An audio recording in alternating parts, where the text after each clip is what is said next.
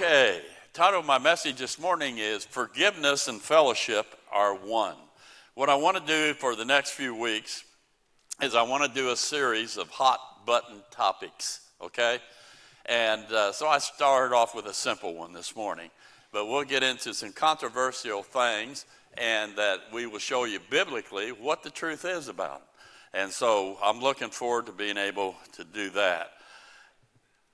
You know, I I think I remember a long time ago, Carol and I we had about five, six seniors that uh, they graduated, and we had them over to our house, the parsonage there, and uh, no, it was at our house actually at that time, and uh, Carol fixed lasagna and some things, real nice Italian dinner, and we had them over, and I remember this one in particular. Uh, he's a great kid, and uh, he said he had gone to camp, uh, and while he was at camp, I believe it was the Wilds back in those days, and at camp, he said that if he's not Lord of everything, he's not Lord of your life. And they said it has to be 100%. It has to be 100% in your life or you're not right. And uh, he said that I couldn't maintain that all the time, the 100%. And he said, So what's the use? And he kind of gives up in his Christian walk. You know, sometimes somebody's at 50% and we're trying to help him to get to 60%, and we're glad they made the 60%. Amen? Uh, we're not perfect individual people, we're human. And so we take a person where they are and say, okay, how can we help them take the next step, let alone going all the way to 100%? Lots of luck on that one. Amen? I. Uh, I also think it's the same way about confession. I think, uh, you know, uh, you get down your knees and you confess your sins, you know, and then you feel good and clean, and then just a couple days later, you commit the same sin. And uh, you begin to feel guilty about it, so you get down on your knees again. And, you know, you ask God to cleanse you and forgive you of your sins and so on. And so you get back up, you feel clean, and you can go throughout that day, and then all of a sudden you're committing another sin.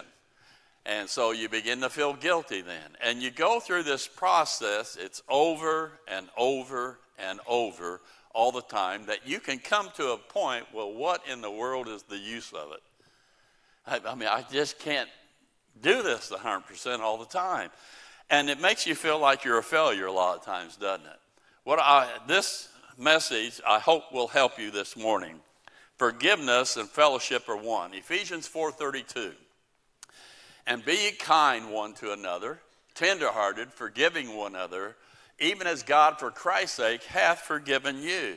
You see in that verse there the word hath. That means past tense. That means it's a completed action. It's all done. And when God saved you, He forgave you of all your sin. All your sin is forgiven. That's done. Now, why did God do that? It's stated in that verse, even as God for Christ's sake. The Father, because of His Son's sacrifice, His death, burial, and resurrection, because of that, He's lifted His Son up seated on the right hand, given him a name that's above every name, that at the name of Jesus every knee shall bow and every tongue shall confess. He, he, Jesus Christ is the Lord. And let me just say, the Father, he was excited about the sacrifice of his Son for us. Now, when we're saved, from that point on, God will never review our sins again. Forgiveness is so complete, He doesn't ever bring them up again to even consider. Ever. He'll never do that. When we were saved, God will never seek more satisfaction ever again for our sins.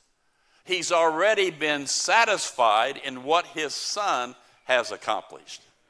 Amen. God will never punish what He's already punished and forgiven once. Jesus Christ stood in our place and dealt with all of our sin, and He was successful. He died on a cross, shed his blood, was buried, rose from the grave. He's alive. He's successful. The moment we put our faith in Christ, believe in the gospel of grace, it's at that moment we were freely forgiven. Freely. For by grace are you saved through faith, that not of yourself. It is a gift of God, not of works, lest any man should boast. And then we were fully forgiven. We were forgiven from all of our sin, all of our past sin, all of our present sins, and all of our future sins we ever might commit. We were forgiven totally of all of our sin. We were everlastingly forgiven.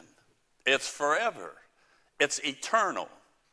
Eternal life he gives us at that moment, by the way, wouldn't be eternal if it could stop along the way, could it?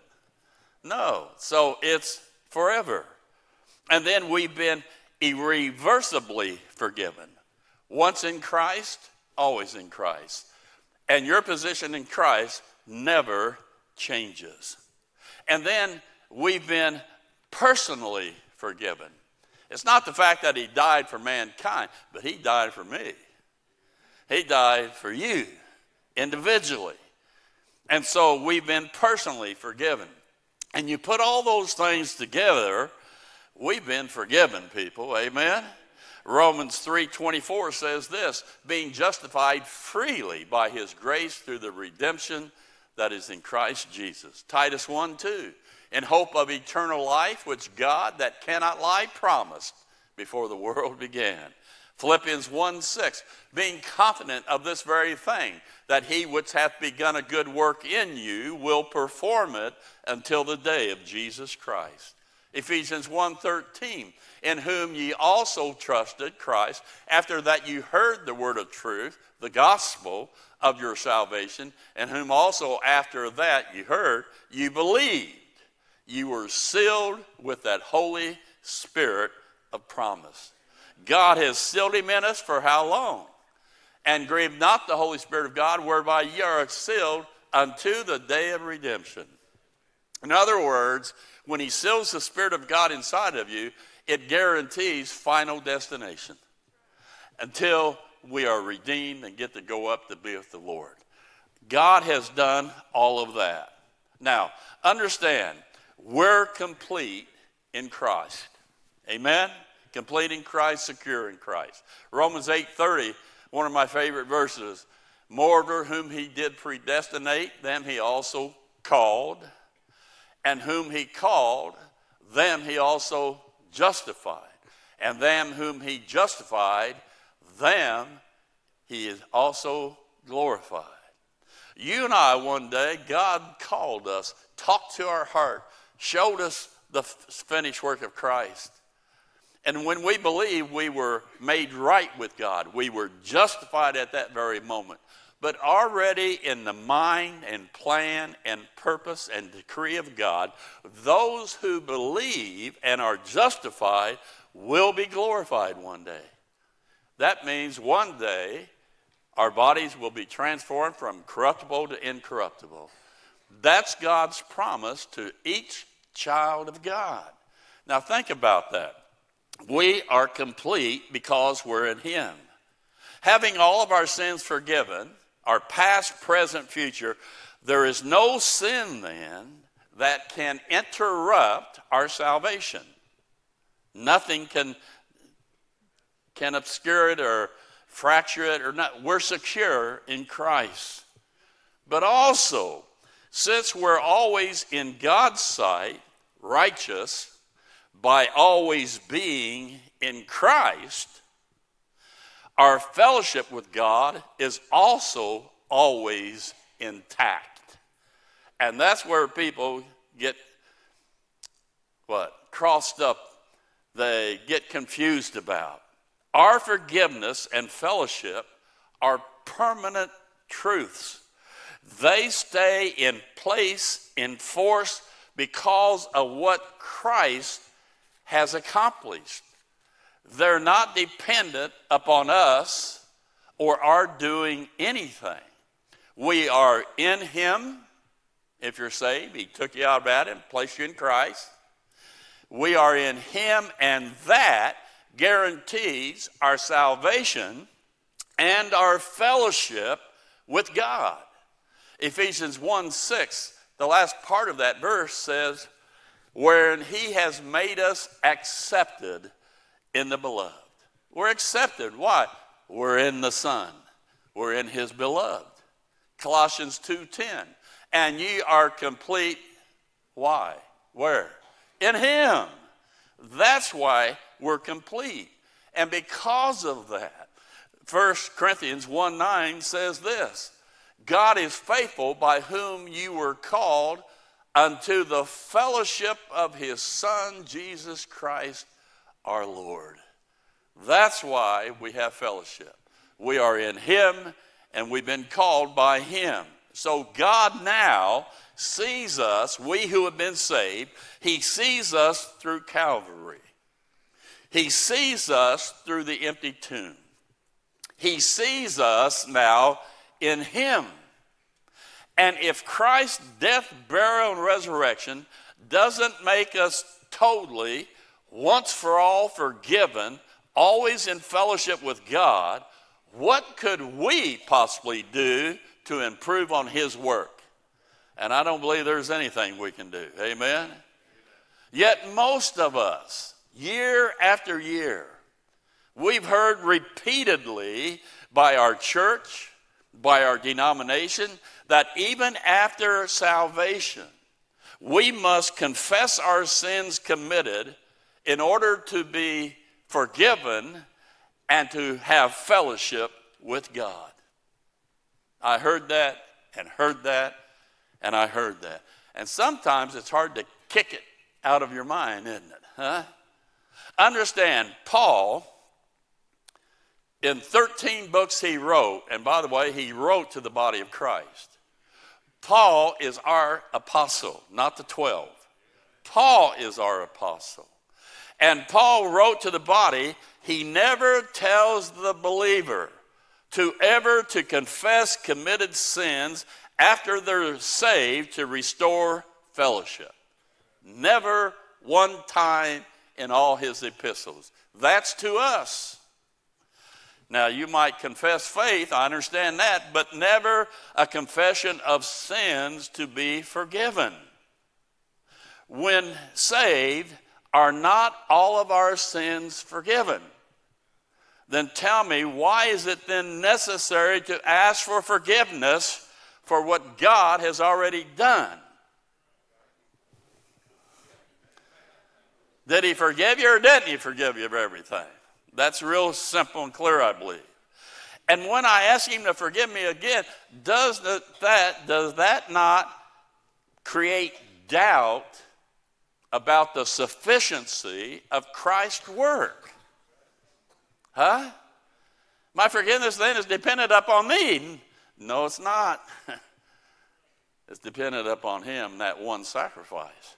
Romans 4 7 saying, Blessed are they whose iniquities are forgiven and whose sins are covered. Blessed is that man to whom the Lord will not impute sin. Thank God I don't have to worry about it any longer. Confession of sins is a performance based system of conditional favor. If you do this, God will do that. Huh? But us who are in grace, there is no conditional forgiveness or favor, but we have fellowship with God because of grace and the gospel, and that has already been accomplished. Amen. Again, thank.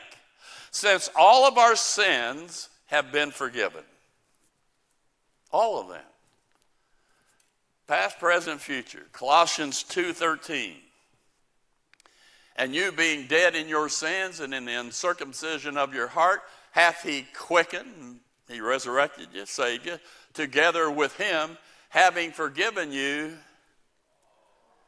all trespasses. There is no sin that can affect our fellowship. Again, our fellowship is not based upon our faithfulness it's based upon God's faithfulness in his satisfaction of his son's sacrifice. Amen. And was he satisfied? He's, Jesus on his right hand. He wouldn't be there if the Father wasn't. The word confess, it means to make the same declaration. It means to agree. So when you're in prayer, even when we with we agree with God and his word, yes, we've sinned. We're sorry that we failed. We know that it was our sin that helped nail him to the cross, and you feel bad about that.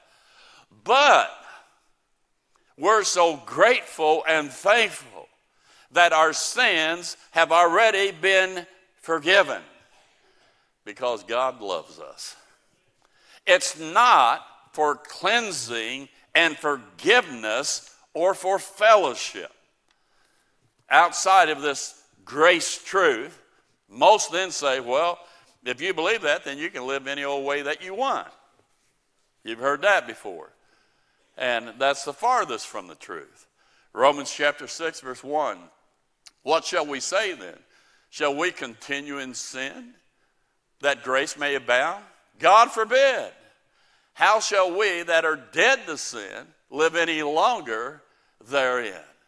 And then he says in verse 13, Neither yield ye your members as instruments of unrighteousness unto sin, but yield yourselves unto God as those that are alive from the dead, and your members as instruments of righteousness unto God.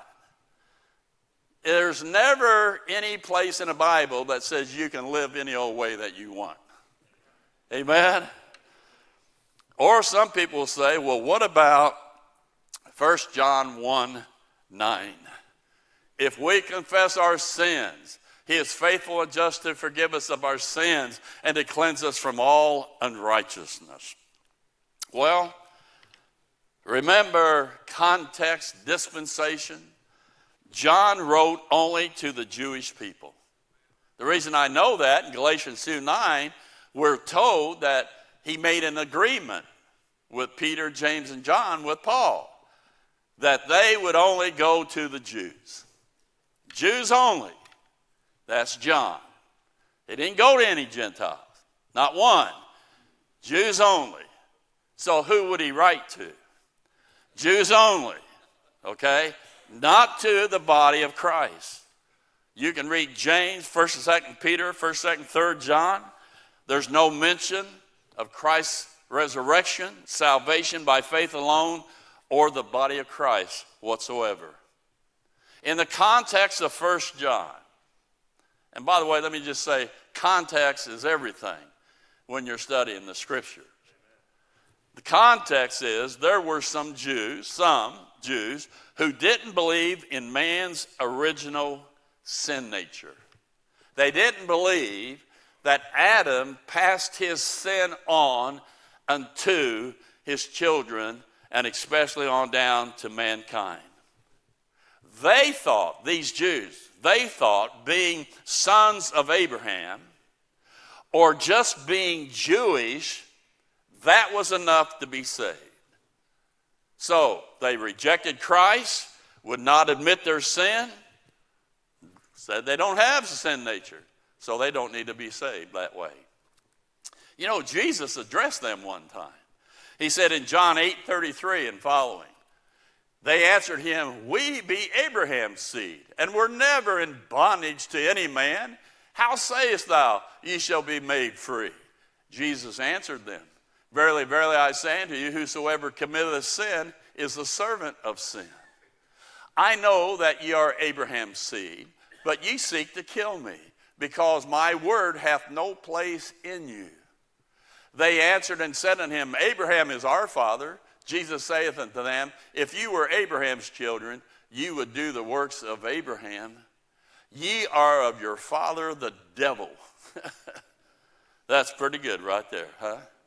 So Christ had already addressed them one time. Now John's addressing these Jews who believe just being a Jew or being of Abraham's seed, that was another. And lo and behold, there was another group of Jews. They were Gnostics in sense uh, they believed in Gnosticism. That just means knowledge. They believed they had superior knowledge. And what they believe, they believe that all flesh is evil.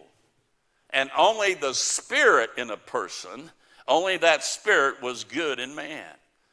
As a result of that belief, these Jews, they denied Jesus came in the flesh. The flesh is evil. So Christ is not real, and they didn't believe that sin was real. So they didn't have sin. So here's John. He's addressing them all. He shows he was himself an eyewitness with others that Jesus had come in the flesh and that sin was real and why Christ came. 1 John 1 1 says, That which is from the beginning, which we have heard, which we have seen with our eyes, which we have looked upon, and our hands have handled him. That's disciples speaking about Christ, okay? The word of life. Verse 3 That which we have seen and heard declare we unto you, that ye also may have fellowship with us. And truly, our fellowship is with the Father and with his Son, Jesus Christ. And then he goes to an explanation of this. Verse 5 and 6. This then is the message which we have heard of him and declare unto you that God is light and in him is no darkness at all. Now, if we, we Jewish people say that we have fellowship with him and walk in darkness, we lie and do not the truth. Jesus or John is saying, you're either in light, which means you are saved and have fellowship with God, or you are in darkness, you're lost and no fellowship with God. These Jews said they were in fellowship with God, but were living a lie. That meant they were in darkness. Amen? Verse 7 But if we walk in the light as he is in the light, we have fellowship one with another, and the blood of Jesus Christ, his son, cleanses us from all sin. John says if these Jews would walk in the light, believe in Christ, they'd have fellowship with God because their sins would have been forgiven by the blood of Christ. But that would mean they would for them to do that, to believe that, they would have to admit sin, their sin, that they didn't believe that they had. but if they would believe, the blood of Christ would wash them clean. Verse 8 If we say that we have no sin, these Jews, we deceive ourselves, and the truth is not in us. John rebukes, removes their Jewish lineage belief. Their denial to admit their sin was only deceiving themselves, and the truth of Christ was not in them. Then you get the next verse, verse 9. If we confess our sins, he is faithful and just to forgive us of our sins and to cleanse us from all unrighteousness. John says, if these Christ denying, sin denying Jews were to confess their sins, agree with God they're sinners, God would be faithful to forgive their sin and bring them into salvation and fellowship with Him. Just that simple. That's the context. And the next verse says this If we say that we have not sinned, we make Him a liar, and His word is not in us. Jesus says, if we Jews, or John says, if we Jews say we don't have sin, that's saying God is a liar. And if we're saying God is a liar, we're still lost. That's the context of 1 John 1 9. As John deals with these stubborn, sinful, Christ denying Jews in chapter 1. He goes to his brethren in the next chapter. But chapter 1, that's what he's trying to clear up there with them. So, today, when we sin, what should we do? When we sin, you know, most Catholic churches, they go to confession. They confess to a priest, tell them their sins, and so on, so on. A lot of Protestants, they criticize the Catholics for doing that. But they do the same thing. They get on their knees and they ask God to forgive their sins that's supposed to be already forgiven. Hello? Here's what we do. Number one, we should trust God's promises that we're already forgiven, we are accepted, and have fellowship with Him because we're in Him. You see, being in Christ, now I have Christ right. I'm in Him, and He's in the Father, and so on. Holy Spirit's in me. I'm in there, and when the Father sees me, He doesn't see Jim Devney sinner. He says He sees Jesus Christ's righteousness covering Jim Devney. He doesn't see me as a sinner because I'm in His Son. And since I'm in His Son, I have fellowship with God Almighty. It's not something I do that causes me to have fellowship. It's because I'm in Him that I have fellowship with God. Amen? The second thing we can do, we admit our sin to God, not to be forgiven, but we're sorry. There's been many times in my life I feel like I let the Lord down. I'm sorry about that. But and by the way, the reason I know I, am sorry about that is because I know it was my sin that helped nail his son to the cross. So, what do I do then? I don't need to ask for forgiveness because I thank him and I have a spirit of gratitude. I'm so grateful for what he's done for me. He's forgiven my sin.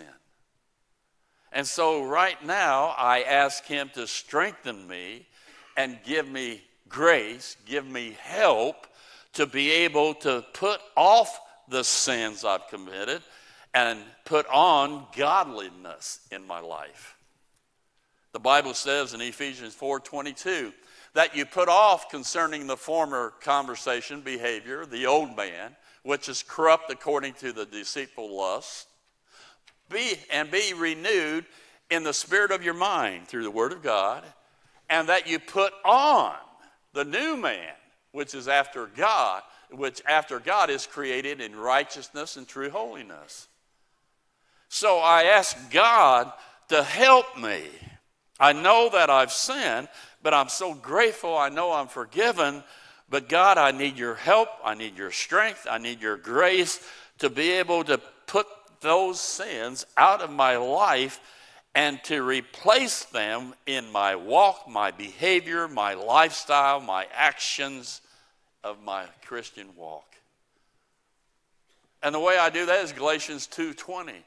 I am crucified with Christ. Nevertheless I'll live, yet not I, but Christ liveth in me.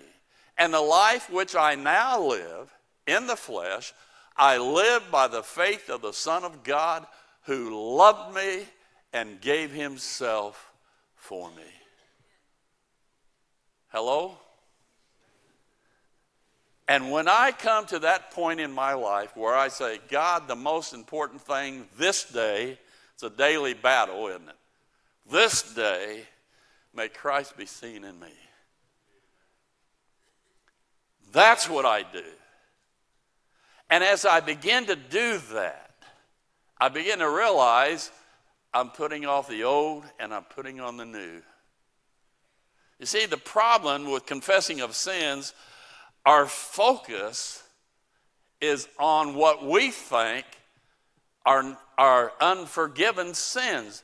That's our focus of how we've sinned. But if our focus was up on Him and His greatness and His love and His forgiveness and all those things, as I begin to focus on that, the things of this world will grow strangely dim.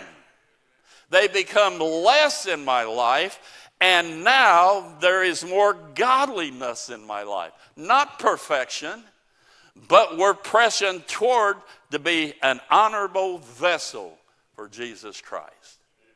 And when I'm always focusing on my sins, on my sins, getting forgiveness, getting forgiveness, focus, focus, I'm going to keep sinning. But when I know it's already forgiven and I'm pressing toward Christ, when I'm doing that, that's when I will begin to have some victory in my life. Someone should shout, Oh God, why do you love us so? Amen.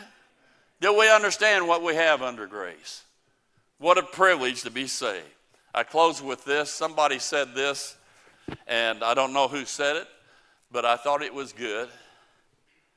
His blood accomplishment supplements our lack of perfection. His blood is always flowing on heaven's altar.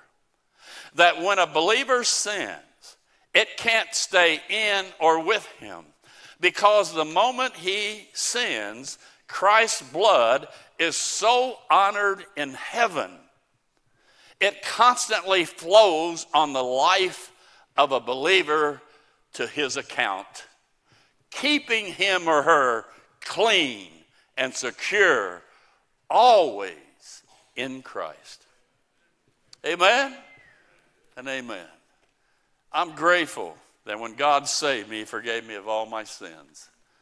And God doesn't want me to always to allow the devil to use our sins against us to make us to feel terrible and guilty. We're no good. God loves us. We're secure. We have the right to have fellowship. We just talk to him anytime any time of the day. We have fellowship with god that sin cannot prevent that he's my heavenly father and no sin can now change that. And I can talk to my Father anytime I want to. Amen? Amen. Anybody excited about anything today? Huh?